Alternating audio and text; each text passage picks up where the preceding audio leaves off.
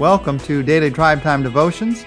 We're looking together through the book of Proverbs, chapter 14 this week. And the verse I'd like to focus on in Proverbs 14 is verse 4. Proverbs 14 4 says, Where no oxen are, the manger is clean, but much increase comes by the strength of the ox. Now, what is this verse about? It's about the fact that life is messy. Where no oxen are, the manger is clean. But where you have an ox, life is messy. As one teacher put it, who must have grown up on the farm, there's no milk without also some manure in the barn. In other words, if you want a good return, it's going to cost you something. You have to feed the ox, and then it's not going to be easy because you're also going to have to shovel some manure. On our church staff, we call this the NMNM principle. No mess, no ministry.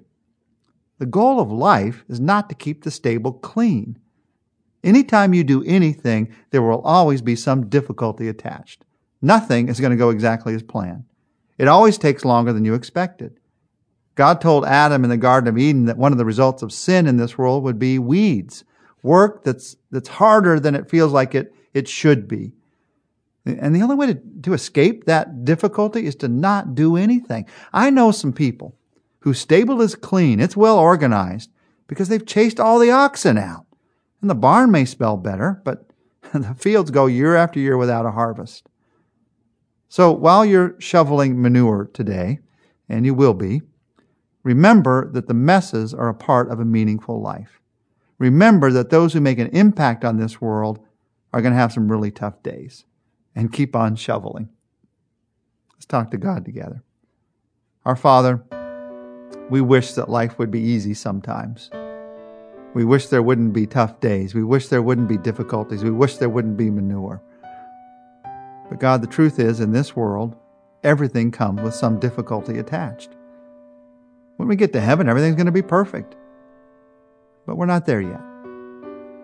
And so instead of giving up because of the difficulties, instead of being tempted to think that there are people who live without difficulties, and especially instead of chasing all the oxen out of the stable so that somehow our lives can be clean and well organized but meaningless. Give us the faith and the strength today to deal with the messes, to deal with them with faith, to deal with them with grace, to deal with them with love, to deal with them with trust in you. God, what we face in our lives day to day, you know about it. You knew about it in advance. You gave us the strength to face in advance what we know what you know is going to happen in our lives today. And so, right now, we recognize that we're not facing it alone. And we pray that we'd face it in faith. And we ask it in Jesus' name. Amen.